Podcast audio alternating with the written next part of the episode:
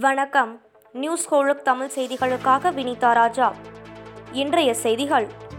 திமுக ஆட்சியில் இருந்த மின்வெட்டு பிரச்சினைக்கு தீர்வு கண்டு தமிழகத்தில் தொழில் வளம் பெருகச் செய்தது அதிமுக அரசு என முதலமைச்சர் எடப்பாடி பழனிசாமி கூறியுள்ளார். மேலும் மின்வெட்டு பிரச்சினைக்கு தீர்வு சட்டம் ஒழுங்கு பராமரிப்பு கொரோனா காலத்திலும் தொழில் முதலீடுகளை ஈர்த்தது என அதிமுக அரசு தமிழகத்தில் தொழில் வளத்தை பெருக்கி இருப்பதாகவும் முதலமைச்சர் கூறினார். திமுக ஆட்சிக்கு வந்தால் பெண்களுக்கு அரசு பணிகளில் நாற்பது சதவிகித இடஒதுக்கீடு வழங்கப்படும் என மு ஸ்டாலின் தெரிவித்துள்ளார். திமுக ஆட்சி காலத்தின் சாதனைகளை கூறி பிரச்சாரம் மேற்கொண்ட மு ஸ்டாலின் தூத்துக்குடி சாத்தான்குளம் பொள்ளாச்சி என அதிமுக ஆட்சியில் வேதனைகளே அதிகம் என குற்றம் சாட்டினார். தமிழகத்திற்கு வருகிற முப்பதாம் தேதி வருகிறார் பிரதமர் நரேந்திர மோடி. தாராபுரத்தில் நடைபெறும் பிரச்சார கூட்டத்தில் பங்கேற்க உள்ளதாக தகவல் வெளியாகியுள்ளது. தாராபுரத்தில் மார்ச் முப்பதாம் தேதி நடைபெறும் பாஜக பொதுக்கூட்டத்தில் பிரதமர் நரேந்திர மோடி கலந்து கொண்டு உரையாற்றுகிறார்.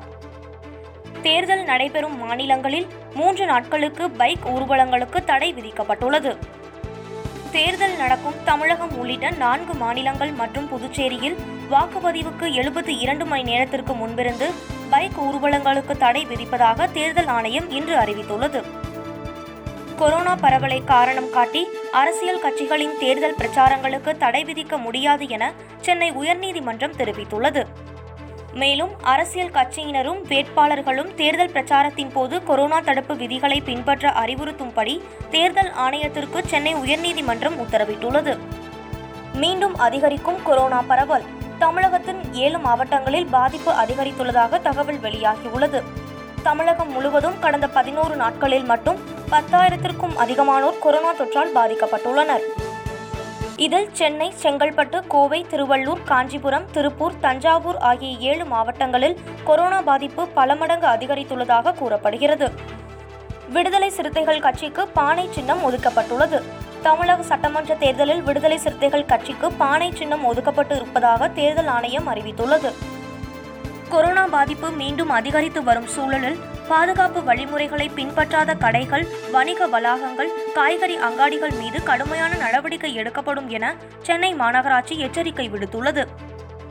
சென்னையில் தனியார் நிறுவனத்தில் பணிபுரியும் ஊழியர்கள் நாற்பது பேருக்கு கொரோனா தொற்று உறுதியாகியுள்ளது. இதனையடுத்து அலுவலகத்தில் பணிபுரியும் சுமார் இருநூற்றுக்கும் மேற்பட்டோருக்கு கொரோனா பரிசோதனை நடத்தப்பட்டது. இதில் நாற்பது பேருக்கு தொற்று இருப்பது உறுதியாகியுள்ளது. கொரோனா பரவியதை அடுத்து அந்நிறுவனம் தற்காலிகமாக மூடப்பட்டு கிருமி நாசினி தெளிக்கப்பட்டு வருகிறது. மக்கள் நீதி மய்யம் கட்சி துணைத் தலைவரும் அண்ணாநகர் வேட்பாளருமான பொன்ராஜுக்கு கொரோனா தொற்று உறுதி செய்யப்பட்டுள்ளது. அவருக்கு கொரோனா தொற்று உறுதி செய்யப்பட்டுள்ள நிலையில் சென்னை சாலி கிராமத்தில் உள்ள சித்த மருத்துவர் வீரபாகுவின் உழைப்பாளி மருத்துவமனையில் சிகிச்சை பெற்று வருகிறார். மேலும் தனது தேர்தல் பிரச்சாரத்தை இணையதளம் மற்றும் டிஜிட்டல் மூலம் பொன்ராஜ் மேற்கொள்ளப் போவதாக தகவல் வெளியாகியுள்ளது. இந்தியாவில் நேற்று ஒரே நாளில் புதிதாக நாற்பத்து ஆறாயிரத்து தொள்ளாயிரத்து ஐம்பத்தோரு பேருக்கு கொரோனா பாதிப்பு உள்ளது என சோதனையில் கண்டறியப்பட்டுள்ளது.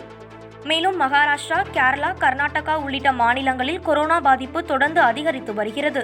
இன்றைய நிலவரப்படி நாட்டில் தற்போதைய கொரோனா நோயாளிகளின் எண்ணிக்கை மூன்று லட்சத்து முப்பத்து நான்காயிரத்து அறுநூற்று நாற்பத்து ஆறாக உள்ளது.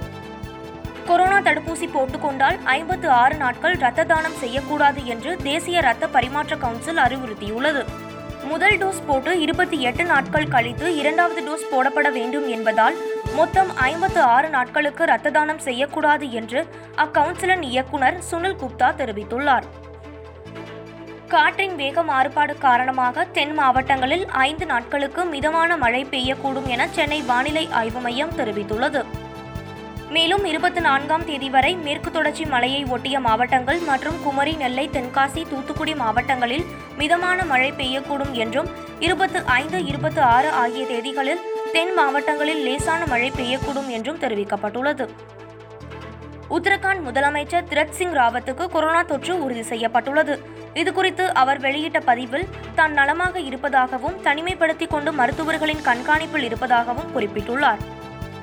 இந்தியாவில் கொரோனா பாதிப்பு தொடர்ந்து உயர்ந்து வரும் நிலையில் நாடு முழுவதும் மீண்டும் ஊரடங்கு அமல்படுத்த வாய்ப்பில்லை என மத்திய சாலை போக்குவரத்து துறை அமைச்சர் நிதின் கட்கரி தெரிவித்துள்ளார்.